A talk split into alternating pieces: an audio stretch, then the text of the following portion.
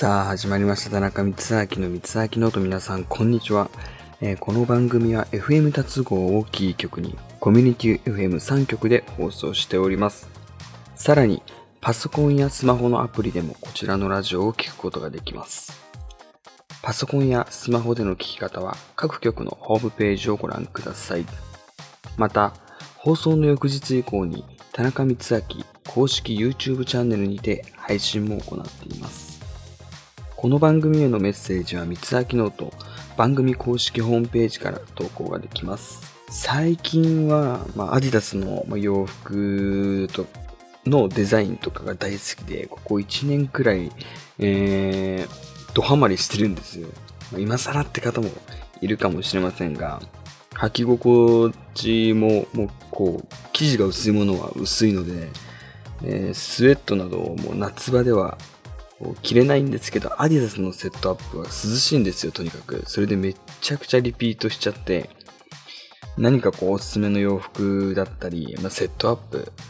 えー、ありますかって聞かれたら真っ先にこうアディダスって答えちゃいますね。最近はもう、その、アディダスの全身シャンプーまで出ててびっくりしたんですけど、それがめちゃくちゃまたいい匂いで、皆さんも、えーぜひ使ってみてください。まあ、清涼感もあって、ものすごい気持ちいいのでおすすめです。はい、ということで今日も早速やっていきましょう。どうぞ。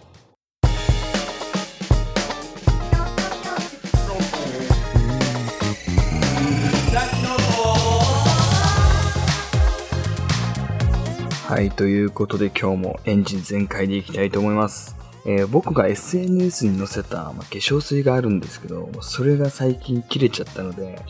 まあこれを機に新しい化粧水を買ったんですよ。それがメラの CC っていう化粧水なんですけど、まあ、この化粧水はビタミン C がめちゃくちゃ入ってて、まあ、紫外線浴びた後や、えー乾燥対策にもものすごいいいんですよ。まあ匂いもグレープフルーツの匂いで、えー万人受けする感じかなと思います。肌にあの浸透しやすいこうマイクロ微粒子なので、まあ、一回使っただけで肌に染み込んでいくのを体感できると思うので、えー皆さんもぜひ使ってみてください。それではこの辺でお便りのコーナーに入っていきましょう。はい、えー、こちらのコーナーは田中光明がリスナーの皆さんの質問、そしてお悩みに答えていくコーナーです。それでは投稿をご紹介していきます。えーまず一つ目。コロナの件が解消されたらどこか行きたいところはありますか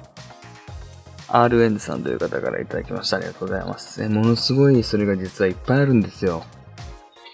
えーまあ、それこそこう、バーベキューをいっぱいいろんな、こう、野外で、えーしたり、えーなんかこう、イベントとか、まあ、お祭りもあればの話なんですけど、お祭りだったり、えもうそれこそ、やっぱり一番は、うん正直言うとそうですね、奄美大島に、えーまあ、帰りたいなっていう気持ちはあるんですけど、やっぱり奄美大島ってこう、まあ、南の島なので、えー夏といえば海っていう、えーイメージがあると思うんですけど、本当に全然夏だけじゃなくて、まあ、秋冬も楽しめる場所なんですよ。えーそれがなぜかっていうと、やっぱり常に海は綺麗な状態を、こう、なんて言うんだろうな。一人一人みんながこう意識して、もうゴミを捨てないだったりとか、海を汚さないようにっていう、えー地元の財産というか、こう、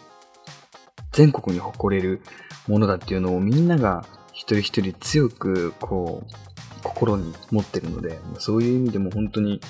四季折々というか、いつ来ても本当に楽しめる場所で、それはもうやっぱり、えー断言できるのは、いつだって人は本当に優しくて、えーそれはもちろん奄美大島だけじゃないんですけど、本当にこう人一倍、まあ誰が、えー知らない人でもこう、あの、なんていうんだろう、心温かく迎えてくれて、えーその人の地元じゃないかもしれないんですけど、奄美大島に来たらお帰りって言われるんですよ。それがこう、もう、人の優しさというか、そういうところが滲み出てるので、本当に、そういう意味でも楽しいっていう、えー感情が自然と出てくるのかなと思います。えーそれとあと、あのー僕、去年かな？去年一回、あのーちょっと用事で鹿児島の方に、えー、行ってたんですけど、で、まあ、鹿児島に行ったのは多分、えー、修学旅行とか以外で行ったのは初めてなんですよ、本当に。えー、その時ちょうど用事で家族全員で行ったんですけど、えー、その時にこう、僕が一人で、えー、なんだろう、電車、電車かな？あれは、市電か。市電を乗るときに、あの、なんか乗り方が本当によくわかんなくて、切符の買い方とかもそうなんですけども、電車と同じかなと思って行ったんですけど、なんか意外と本当に難しくて、いつの乗るんだろうとかっていう、そういう結構、テンパっちゃったので、まずその駅の人に、えー、乗り方とか、切符どこで売ってるんですかとか、いろいろ聞いたら本当に事細かく教えてくれて、あそこに行きたいんだったら次の電車に乗って行けば大丈夫だよっていう風に、本当に、あのー、もうその時点でちょっと丁寧に教えてくれてるんですよ。ものすごい細かく細かく教えてくれて助かったんですけど、そっからさらにこの優しさがヒートアップしちゃって、えー、その時続き、あの、市電に、まあ、乗ることはできたんですよ。その人のおかげで。ただ、あの、その人から聞いた降りる駅名を、あの、忘れちゃったんですよ。え、どこの駅だったっけな？みたいな感じで。そしたら、あの、その後ダッシュで携帯で、えー、調べたら、なん、あの、名前を、うん、もう、ようやく思い出せて、ここで降りたいんですけど、いつ降りたらいいですかねって言ったら、えー、ちょうどその人も、あの、あ、あのここで私も降りるので、え全然じゃあ降りるとき一緒に降りましょうっていう風に言ってくれて、で、降りたんですよ。そっからですね、降りたら、で、次乗り換えでしょっていうところも、あの僕は、あ、次乗り換えがあるんですよっていう話をその人にしてたので、そしたらその人が降りた時に、あの、次、次の乗り換えのとこまで送ってくれたんですよ。しかもそれだけじゃなくて、その周りにいた自然、僕と一緒のあの自然に乗ってた周りの人も、僕がその、相談してるのをこう聞いてたので、降りた時に3、4人ぐらいで降りたんですけど、その3、4人全員が乗り換えなきゃあっちだよっていう風に教えてくれて、なんかもう、すごいなっていう、もう、言葉に表せないこう感謝の気持ちというか、ああ、日本に生まれてよかったなっていうのは本当にその時ものすごい思いましたね。なんかそういうことされるとやっぱりあの、僕も、こう聞かれた時に、あ、ここまでやった方が、なんか、丁寧にやれば、なんかこう優しい人って増えていくんじゃないかなと思ったんですよ。なので本当にまた、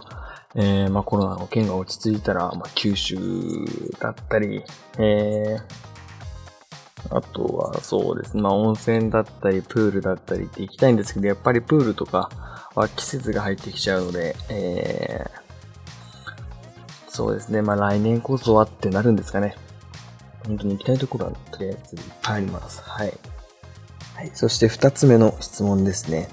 えー、夏はカレーを食べたくなります。田中さんは夏になるとこれが食べたくなるというものは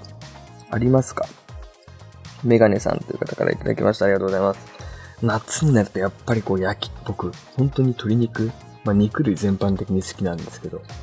鶏肉がものすごい、えー、まあ、大好きで、焼き鳥とか、うん、あと、唐揚げ、うーん、まあ、本当に鳥ばっかりで申し訳ないんですけど、夏に、あ、僕、あの、あんまりそうめんとか食べないんですよ。食べないんですよっていうか、あの、なんかあんまりお腹いっぱいにならないものをあんまり僕食べないんですよ、基本。えー、なんで、なんかそうめんって僕の中で結構苦手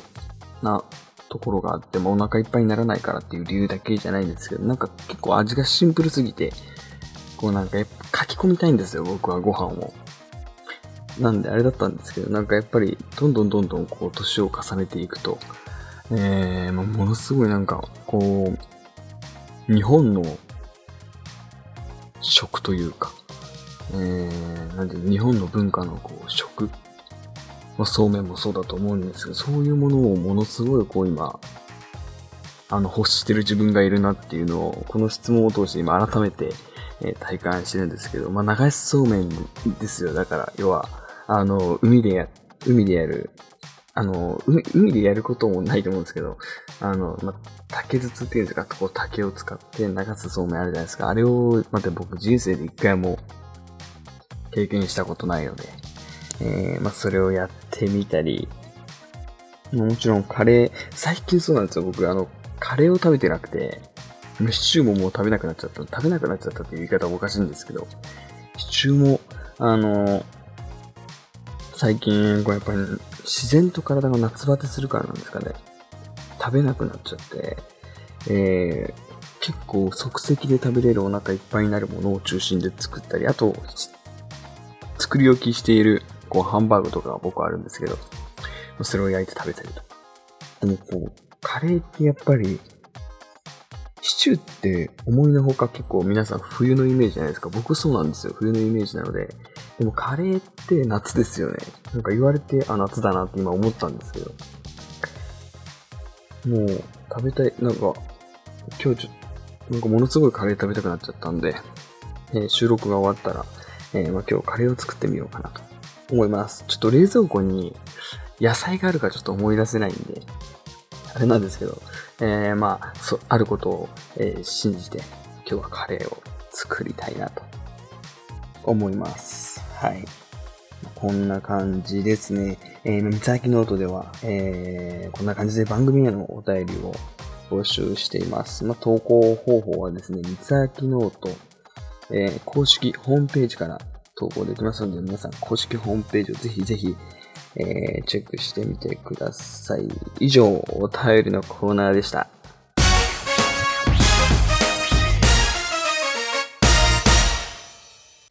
はい、ということで、も今日、あの、収録前に、えー、このラジオの収録前にですね、僕、ミネストローネと、えー、パンと、あ、なんだっけな、まあ、ヨーグルトを食べたんですけど、あの、ミネストローネものすごいこうなんか簡単に作れるやつがあったので、今回ちょっと、その、手間暇をかけずにそれを使って作ったんですけど、えー、全然自分、もう自分で言うのもなんですけど、自分で、あの、0から、1から作った方が全然美味しかったですっていう話と、えー、お便りのコーナーで、あの、カレーとか、まあ、流しそうめんだったりっていう話をしたんですけども、ご飯食べた後にもかかわらず、ちょっと今お腹空いてきちゃってるので、え収録終わって、えー、早速、えー、クッキングしていこうかなと思います。はい。えー、そして、えー、宣伝です。私、田中光明の SNS のフォローをぜひぜひ、えー、皆さんよろしくお願いします。Twitter、そして Instagram のですね、リンクが公式ホームページにありますので、皆さんフォローよろしくお願いします。それでは、えー、また来週お会いしましょう。お相手は田中光明でした。バイバイ。